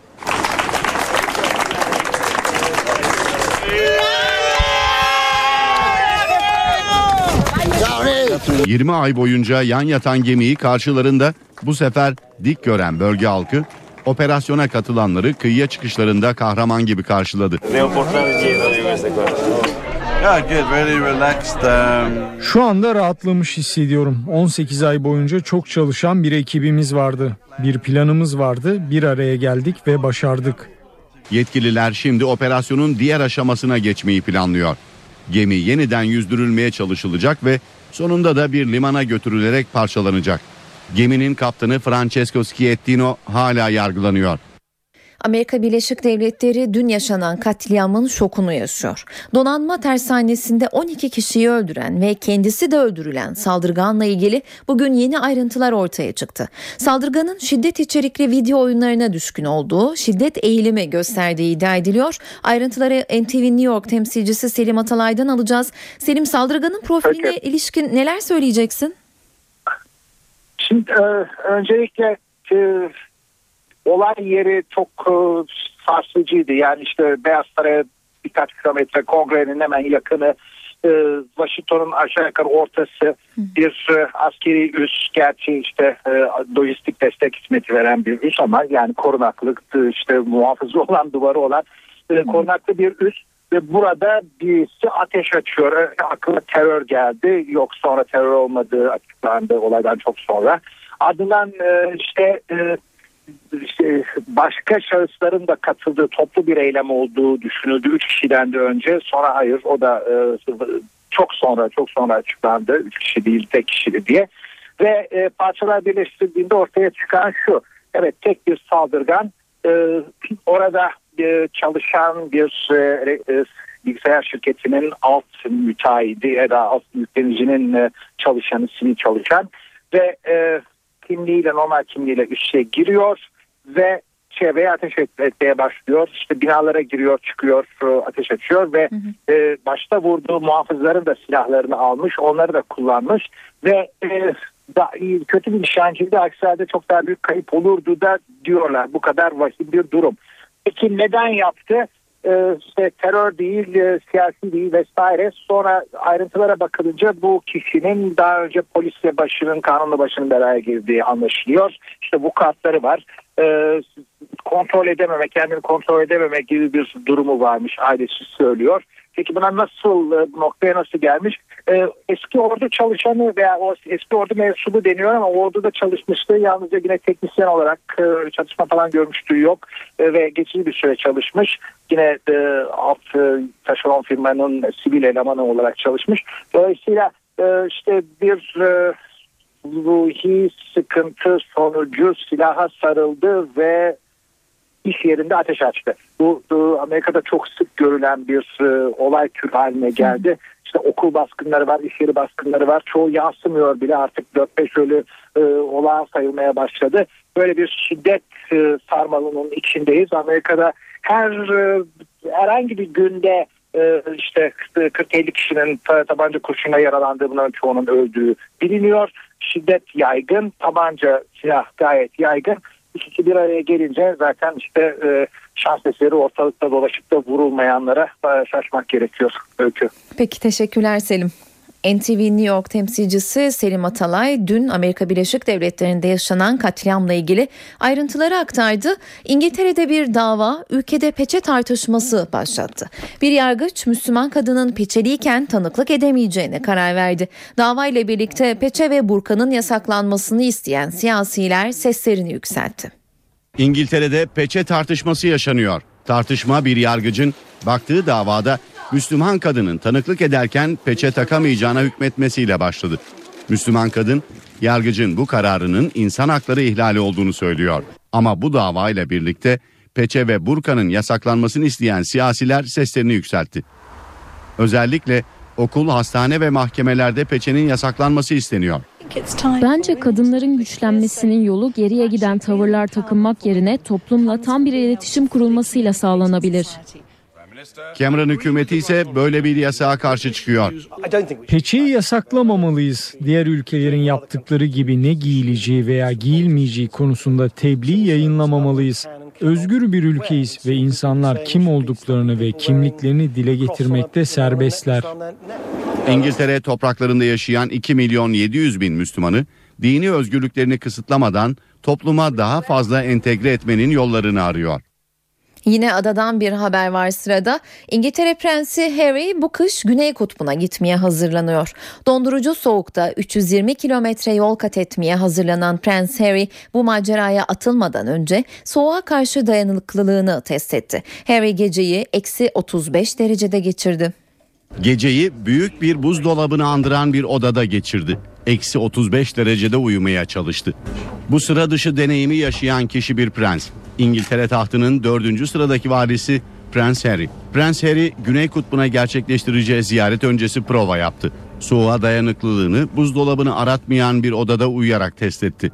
Harry'nin yanında Afganistan Savaşı'nda uzuvlarını kaybettikten sonra protez kullanmak zorunda kalan 3 erkek ve bir kadın asker de vardı.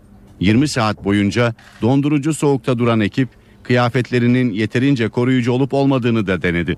Zorlu testin ardından dışarı çıkan ekip mutluydu. Prens Harry ve takım arkadaşları çay içerek ve bisküvi yiyerek ısınmaya çalıştı. 29 yaşındaki Prens Harry bu kış Kuzey Kutbu'na giderek savaşlarda yaralanan İngiliz askerleriyle birlikte bir yarışa katılacak. Yarışta ekipler Güney Kutbu'nda 320 kilometre yol kat edecek.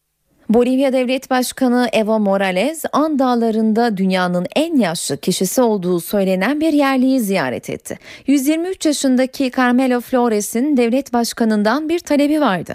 Flores, torununa ev almak için devlet başkanından para istedi. Ancak aldığı yanıt yaşlı adamı tatmin etmedi.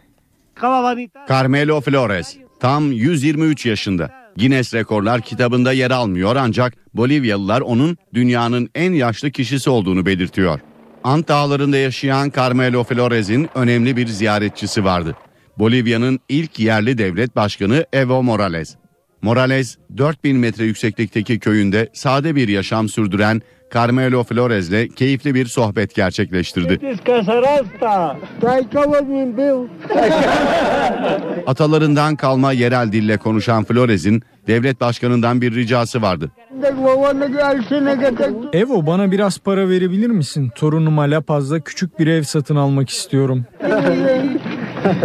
Morales ise 123 yaşındaki Flores'in ailesine tavsiyelerde bulundu. Flores'i kente götürürsek yaşamaz. Şehirdeki yemekler ona yaramaz. Hep buranın doğal gıdalarıyla beslenmeli. Yetkililer Flores'in resmi doğum belgesi olmadığı için 123 yaşında olduğunu kanıtlayamadıklarını belirtiyor. İran, Facebook ve Twitter gibi sosyal paylaşım sitelerine uyguladığı kısıtlamayı büyük ölçüde kaldırdı. Yeni Cumhurbaşkanı Hasan Ruhani açılım politikası yürütüyor. Bu çerçevede iç politikada reform adımları atılırken dış politikada batılı ülkelerle yakınlaşma çabaları göze çarpıyor. Reform adımları kapsamında 2009'dan beri sosyal paylaşım sitelerine uygulanan kısıtlamalar kaldırıldı. İranlı kullanıcılar Facebook ve Twitter'a artık girebiliyor. 2009 İran'da Ahmadinejad'ın seçildiği Cumhurbaşkanlığı seçimlerini protesto için düzenlenen gösterilerin ardından sosyal paylaşım sitelerine erişim kısıtlanmıştı. Televizyon dünyasının Oscar'ları sayılan Emmy'ler bu hafta sonu sahiplerini buluyor. CNBC'de yayınlanan Game of Thrones 14 dalda Emmy adalı, adayı. Televizyon dünyasını en heyecanı sardı. 65. Emmy ödül töreninde ödüller pazarı pazartesiye bağlayan gece sahiplerini bulacak. En iyi drama dalında yarışacak yapımlar arasında CNBC'de de yayınlanan Game of Thrones, Breaking Bad ve Mad Men gibi diziler yer alıyor. Game of Thrones tam 14 dalda aday. Chaos.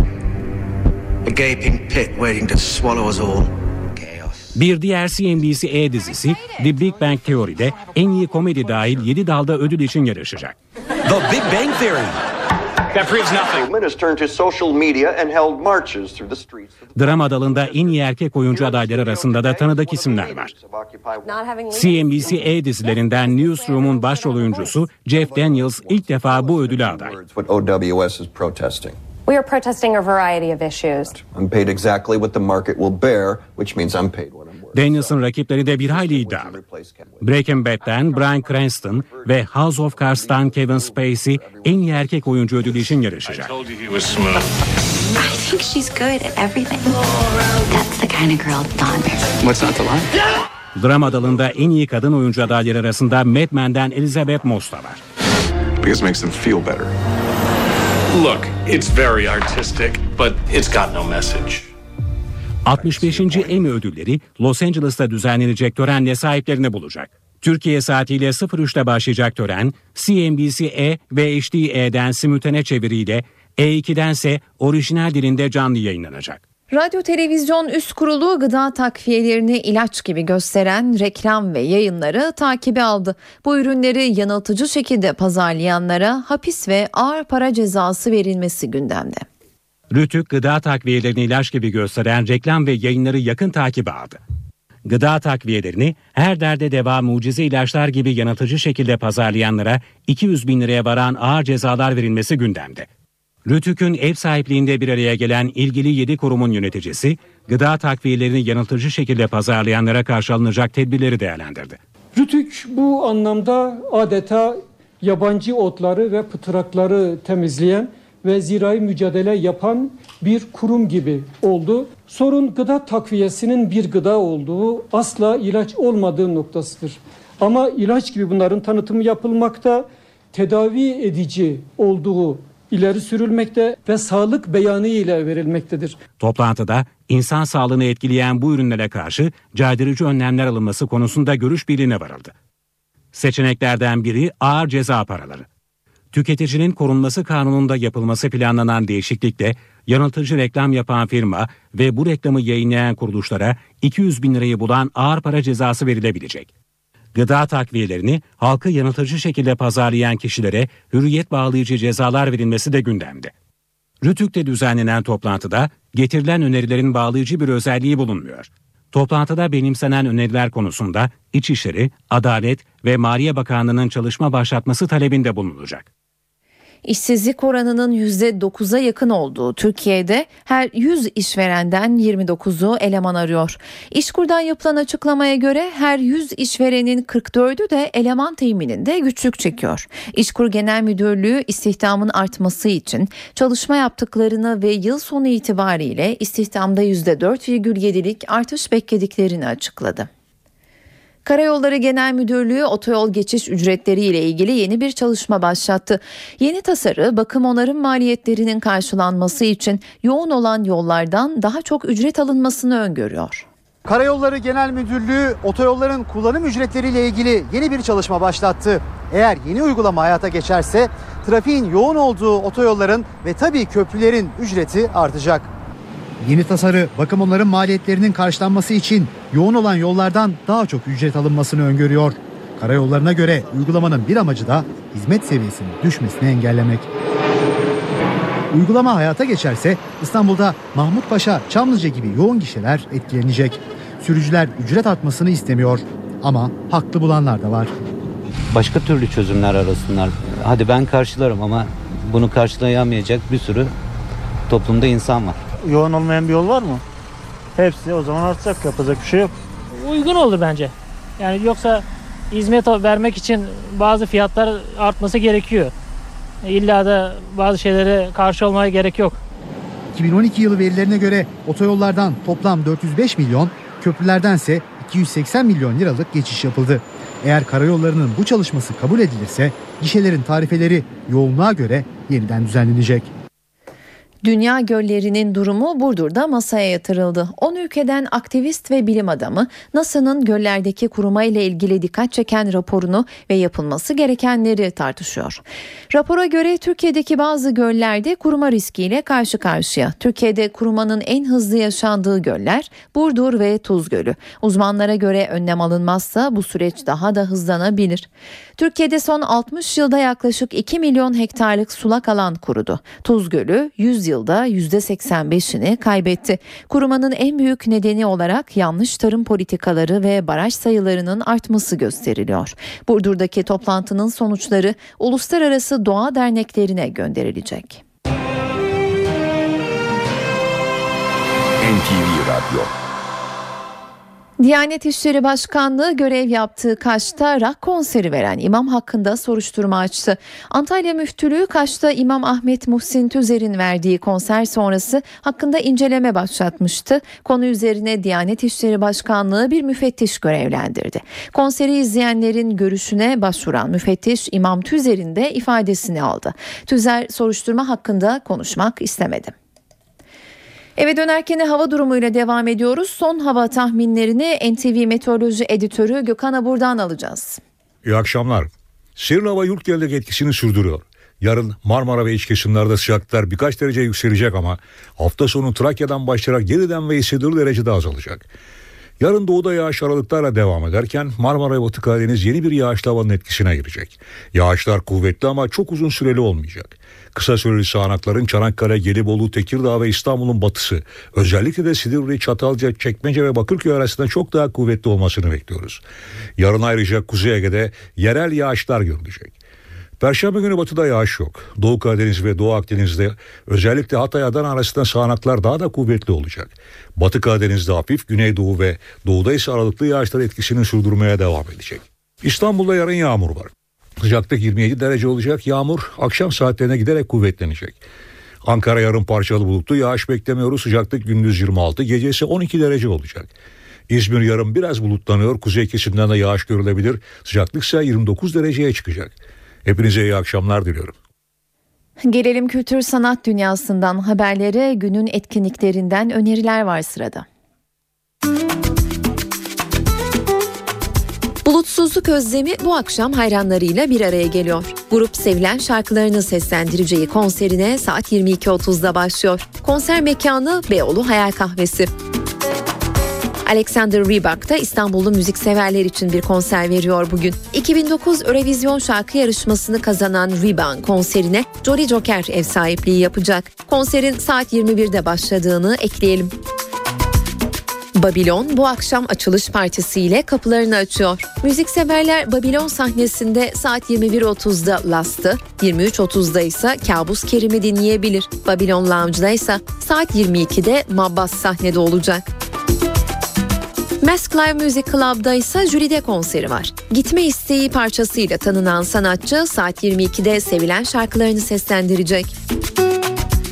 İstanbul'un yeni çağdaş sanat fuarı Art International, Haliç Kongre Merkezi'nde devam ediyor. İstanbul'dan New York'a, Dubai'den Viyana'ya 62 galerinin katılımıyla gerçekleşen Art International, çağdaş sanat tutkunlarını bir araya getiriyor. Fuar Avrupa, Amerika ve Orta Doğu'dan galerileri İstanbul'u sanatseverlerle buluşturuyor. Art International 18 Eylül'e kadar ziyaret edilebilir.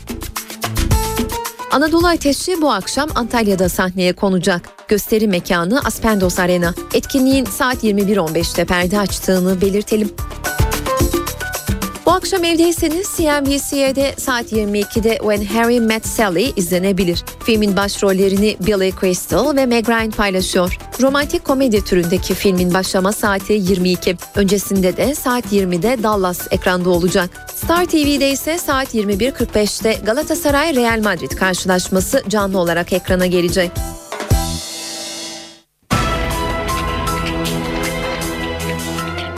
Sınır ihlali yaptığı için Türk jetleri tarafından vurularak düşürülen Suriye helikopterinin enkazına ulaşıldı. Helikopterin keşif amaçlı sınırı ihlal ettiği ifade ediliyor. Helikopterdeki 3 pilottan ikisi enkazda ölü bulundu. Yargıtay'ın kısmen bozma kararının ardından yeniden başlayan Hrant Dink cinayeti davasında tutuksuz sanık Erhan Tuncel hakkında yakalama kararı çıkarıldı. Yüksek yargının bozma kararına uyulup uyulmayacağına ise gelecek cense karar verilecek. Demokratikleşme paketinde sona gelindi. Başbakan Erdoğan paketin içeriğini önümüzdeki günlerde açıklayacak. Galatasaray Devler Ligi'nde sahne alıyor. Sarı Kırmızılılar saat 21.45'te İspanyol devi Real Madrid'de karşılaşacak. Mücadele NTV Radyo'dan naklen yayınlanacak.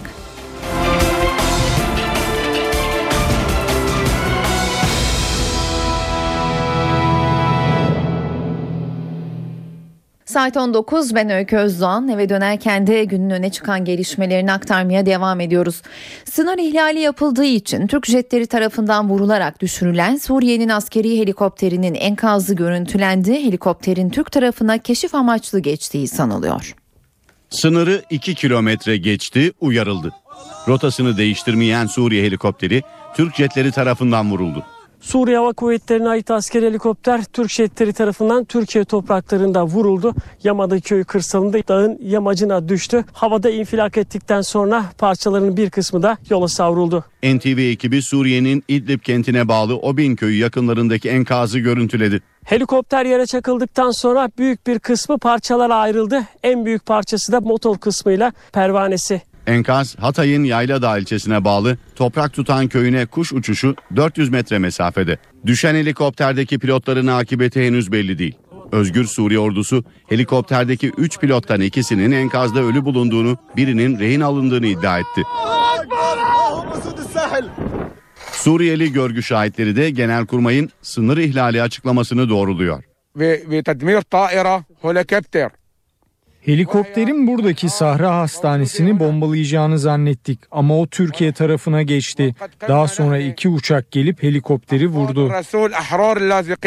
Helikopterin Türk tarafına keşif amaçlı geçtiği sanılıyor. Dışişleri Bakanı Ahmet Davutoğlu Türk savaş uçaklarının düşürdüğü Suriye helikopteri ile ilgili konuştu. Suriye'den bir misilleme beklemediklerini söyledi. Dışişleri Bakanı A Haber televizyonunda katıldığı programda Türkiye'nin güvenliği ve ulusal çıkarlarını korumak açısından her türlü önlemi aldığını belirtti. Suriye hükümetinin Türkiye'yi suçlamasını eleştiren Davutoğlu, angajman kurallarını değiştirdiğimizi bütün dünyaya ilan ettik. Bunu bilmeyenlere bilmelerine rağmen Türkiye Türkiye'yi sınamaya kalkmaları büyük hataydı dedi. Yargıtay'ın kısmen bozma kararının ardından yeniden başlayan Hrant Dink cinayeti davasında tutuksuz sanık Erhan Tuncel hakkında yakalama kararı çıkarıldı. Yargıtay 9. Ceza Dairesi'ne örgüt var ama terör değil suç örgütü kararı nedeniyle yeniden başlatılan davanın ilk duruşmasında sanık avukatları eski kararda direnilmesini talep etti. Mahkeme heyeti savcının talebi doğrultusunda cinayeti organize ettiği öne sürülen polis muhbiri Erhan Tuncel hakkında yakalama yakalama kararı çıkardı. Bozma kararına uyulup uyulmayacağına ise gelecek celse karar verilecek. Dava öncesi İstanbul Adliyesi önünde toplanan Hrant Dink'in arkadaşları adlı grup davada adı geçen kamu görevlilerinin de yargılanmasını talep etti. Dink ailesi de duruşmalara katılmama kararı aldı. Mahkeme reddetti, avukatlar itiraz etti. Abdullah Öcalan'ın avukatları müvekkillerinin yeniden yargılanması ve cezasının infazının durdurulması taleplerinin Ankara 11. Ağır Ceza Mahkemesi'nce reddedilmesine itiraz etti. Öcalan'ın avukatları itirazlarını Ankara 12. Ağır Ceza Mahkemesi'ne yaptı. Mahkeme başvuruyla ilgili savcılıktan mütalaa talep etti. Avukatlar 4. yargı paketi kapsamında Öcalan hakkındaki mahkumiyet hükmünün Avrupa İnsan Hakları Mahkeme Sözleşmesi'ni ihlal edilerek verildiği iddiasında bulunmuş ve Öcalan'ın yeniden yargılanmasını istemişlerdi. Hükümet demokratikleşme paketini tamamladı. Düzenlemeleri kamuoyuna önümüzdeki günlerde Başbakan Erdoğan açıklayacak. Çözüm sürecinin önemli bir ayağı olarak gösterilen demokratikleşme paketine son şekli bugün verildi. Başbakan Erdoğan'ın kurmaylarıyla yaptığı değerlendirme toplantısı sürerken AK Parti sözcüsü Hüseyin Çelik sosyal medyadan kamuoyuna açıklama yaptı. Çelik paketin redaksiyonu tamamlandıktan sonra önümüzdeki günlerde Başbakan Erdoğan tarafından kamuoyuna açıklama açıklanacağını duyurdu. Pakette ana dilde propaganda, kamu hizmeti ve kamuda kıyafet serbestisi gibi hükümlerin yanı sıra Alevilere dönük düzenlemeler de yer alıyor. 12 Eylül'ün sivil ayağına ilişkin bilgi isteyen Ankara 12. Ağır Ceza Mahkemesi'ne Genelkurmay'dan yanıt geldi. Genelkurmay Adli Müşavirliğinden gönderilen belgede bayrak harekat planı içinde görev yapan sivillere ilişkin kayıt bulunamadığı bildirildi. 12 Eylül darbesinin sivil sorunlarına ilişkin soruşturma yolu açılabilir mi? 12. Ağır Ceza Mahkemesi bu kapsamda darbe yönetiminin en üst karar alma organlarında görev yapan sivillerin isimlerini Genelkurmay Başkanlığından istedi. Ancak Genelkurmay bizde isim yok dedi. Mahkemenin gönderdiği yazıda Bayrak Harekat Planı içerisinde yer alan Sivil İşler Koordinasyon Grubu ve Milli Güvenlik Kurulu Genel Sekreterliğinin kimlerden oluştuğu soruldu. Genelkurmay cevap yazısında sivillere ilişkin herhangi bir bilgi ve belge olmadığını bildirdi. Bayrak Harekat Planı içerisinde yer alan Sivil İşler Koordinasyon Grubu'nda askerle birlikte çalışacak bürokratlar ve sivillerin isimleriyle görevlendirmelere ilişkin ayrıntıların bulunduğu tahmin ediliyor. Genelkurmay'ın yazısı işte bu isimlerle ilgili başlatılması muhtemel soruşturmayı doğrudan etkileyecek. Müdahale avukatlardan Ömer Kavili, Genelkurmay'ın söz konusu belgeyi mahkemeden gizlediğini öne sürdü. Belgeye itiraz edeceklerini söyleyen Kabili, Genelkurmay yetkilileri hakkında 27 Eylül'de yapılacak duruşmada suç duyurusunda bulunacaklarını açıkladı. Bu arada 27 Eylül'de yapılacak duruşmada önce bu itirazı değerlendirecek olan mahkeme ardından savcının esas hakkındaki mütalasını dinleyecek. Sendikacı Süleyman Yeter'in işkenceyle öldürülmesi davasında önemli gelişme. Sendikacı Yeter'in 1999 yılında bir operasyonda gözaltındayken işkenceyle öldürülmesinin bir numaralı faili olarak bir polis 13 yıldır aranıyordu. Diğer sanıklar işkence suçundan yargılanırken davanın zaman aşımına uğraması nedeniyle kurtuldu. 13 yıldır aranan eski komiser yardımcısı Ahmet Okulucu ise kısa süre önce yakalandı. Savcı İsmail Güler bugün duruşmada olay tarihinde terörle mücadele şube müdürlüğünde komiser yardımcısı olan sanığın Süleyman Yeter'in sorgulamasında görevli olduğu maktulü konuşturmak için darp ettiğinin belgelerden anlaşıldığını ifade etti.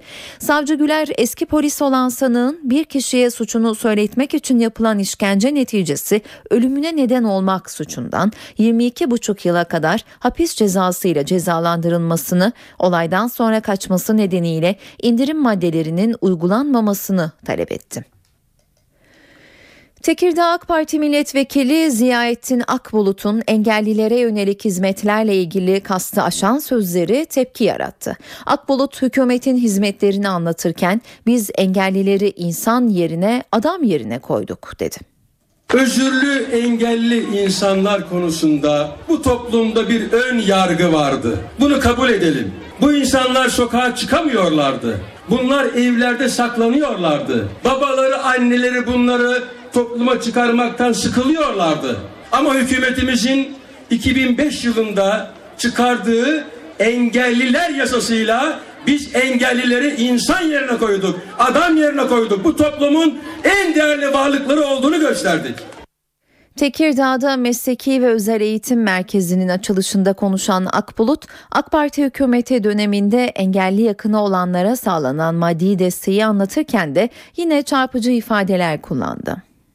Diyordu ki yakınlar, evimizdeki bu engelli, özürlü, bakalak, hastanın veya yakınının veya babasının annesinin çok üzülerek ifade etmek zorundayım.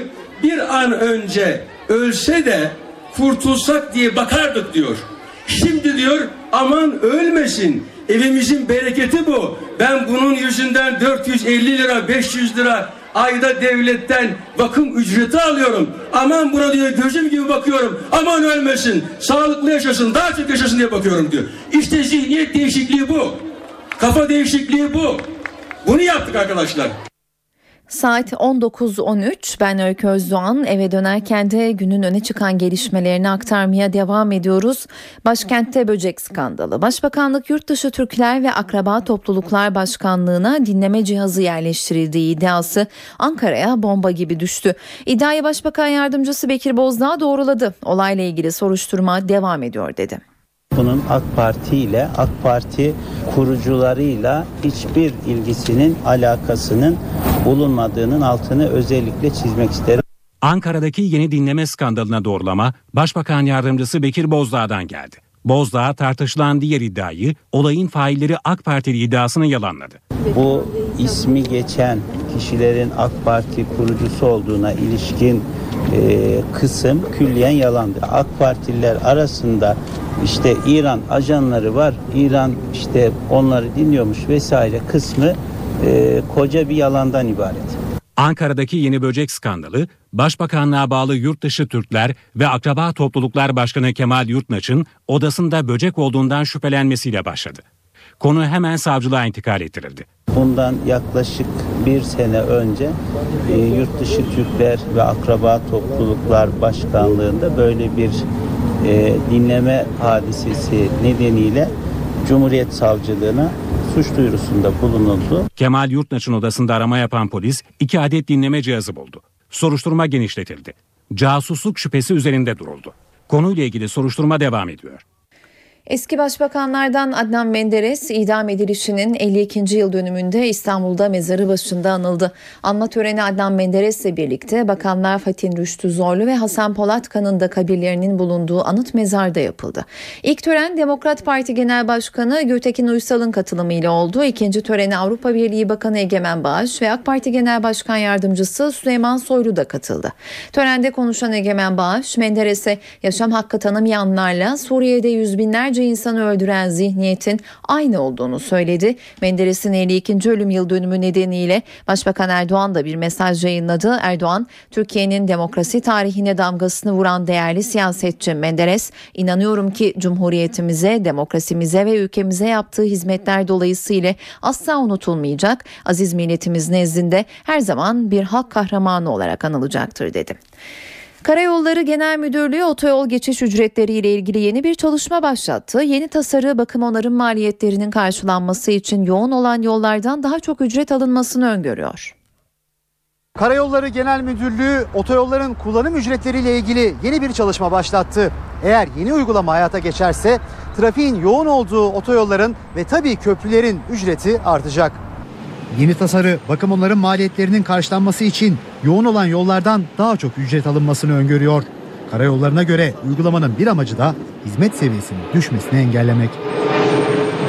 Uygulama hayata geçerse İstanbul'da Mahmut Paşa, Çamlıca gibi yoğun gişeler etkilenecek. Sürücüler ücret artmasını istemiyor ama haklı bulanlar da var. Başka türlü çözümler arasınlar.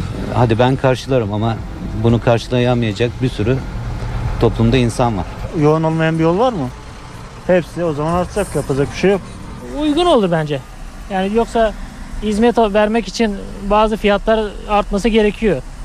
İlla da bazı şeylere karşı olmaya gerek yok.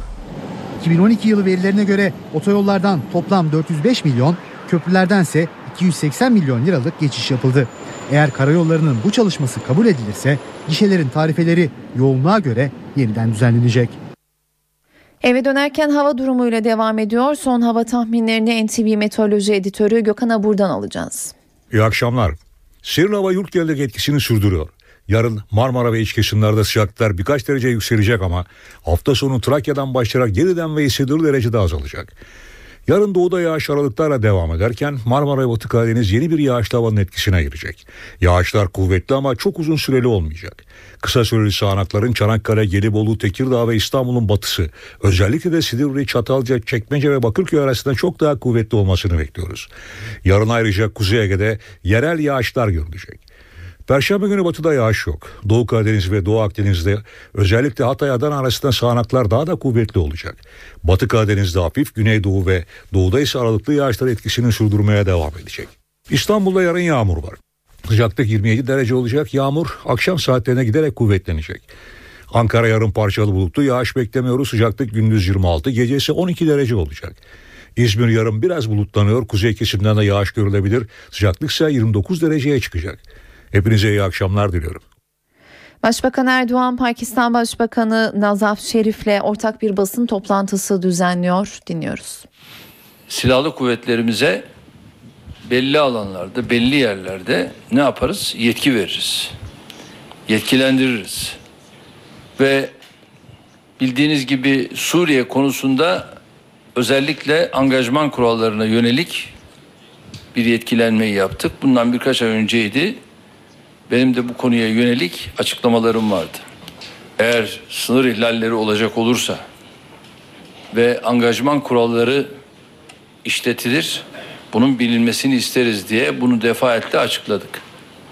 Ve bu olayda da bildiğiniz gibi iki kilometre kadar bir sınır ihlali söz konusu ve bu sınır ihlali sebebiyle de 14-25 gibiydi. Bu saatte uyarılara da tabii kulak asmayınca bu defa kurallar işletilmiştir ve silahlı kuvvetlerimiz tarafından da orada geri yapılmıştır. Olay budur. Diğer konuya gelince burada ben ısrarla yine bir konunun üzerinde durmak istiyorum. O da şudur. Nedense çok ciddi bir dezenformasyonla karşı karşıyayız bana göre. Yanlış mıdır? Değil. O da doğru. Sadece kimyasal silahlar üzerinden hep hareket ediyoruz. Niçin sadece kimyasal silahlar üzerinden hareket ediyoruz?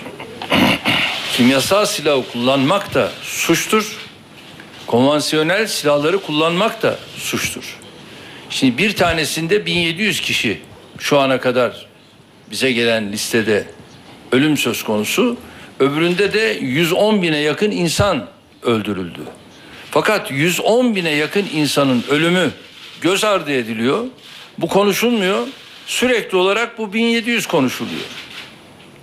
Olaya böyle baktığımız zaman ortada adeta bir soykırım söz konusu. Kaldı ki bunlar tespitli olanlar. 200 bin kadar da tespitli olmayan var. İşin üçüncü bir boyutu var. O da göç boyutudur, iltica boyutudur. Bakın şu anda 7 milyon insan sığınmacı konumundadır. Bunun 5 milyonu ülkesinin içinde göçmen olmuştur. 2 milyonu farklı ülkelere gitmiştir. 500 bini bizim ülkemizdedir. 1,5 milyonu da Lübnan ve Ürdün ağırlıklı olarak buralardadır. Ve Türkiye olarak biz burada açık kapı politikasıyla buradaki kardeşlerimize kapımızı açtık ve onlara ev sahipliği yapıyoruz. Ve yapmaya da devam edeceğiz. Ama hala dünya bunları görmüyor. St. Petersburg'da bunları hep gündeme getirdik. Orada bunları konuştuk. Ve ABD, Rusya ne yapar? Siz şimdi bu soruyu soruyorsunuz. Biz de diyoruz ki Birleşmiş Milletler Güvenlik Konseyi ne yapar? Ve Sayın Obama St. Petersburg'da şu ifadeyi kullandı. Birleşmiş Milletler Güvenlik Konseyi felç olmuştur dedi. Bu tablo öyledir. Felç tablosudur. Ama bu felç olan Birleşmiş Milletler Güvenlik Konseyi'ni de düzeltmek herhalde oradaki birinci derecede daimi üyelerin sorumluluğundadır. Ondan sonra da tabii ki tüm Birleşmiş Milletler üyelerinin sorumluluğu dahilindedir. Bu adımı atmak insanlığın susadığı şu barışa hep birlikte hizmet etmek bizim görevimizdir diye düşünüyorum. Evet. Aysun Torun Habertürk Televizyonu. Efendim demokratikleşme paketiyle ilgili bugün de kurmaylarınızla bir toplantı yaptınız. Çalışma tamamlandı mı? Ne zaman kamuoyuyla paylaşmayı düşünüyorsunuz? Özellikle bazı kesimlerde ana dilde eğitimle ilgili de bir beklenti var. Bu konudaki beklentiler bu pakette karşılanacak. Teşekkür ederim. Değerli arkadaşlar bugün çalışmamızın ilk etabını tamamladık. Ve şu anda görevlendirmeleri yapmak suretiyle arkadaşlarımız redaksiyonlarını yapacaklar. Ve ay sonuna kadar ben de sadece demokratikleşme paketine yönelik bir basın toplantısıyla bunu basına açıklayacağım. Ay sonuna kadar. Dedi ki hepsi onun içinde göreceksiniz. Çok teşekkür ediyorum. İyi günler diliyorum. Ha buyurun. Sordunuz da onun için diyorum. Yani ikişer tane. Fazla olmasın. Son.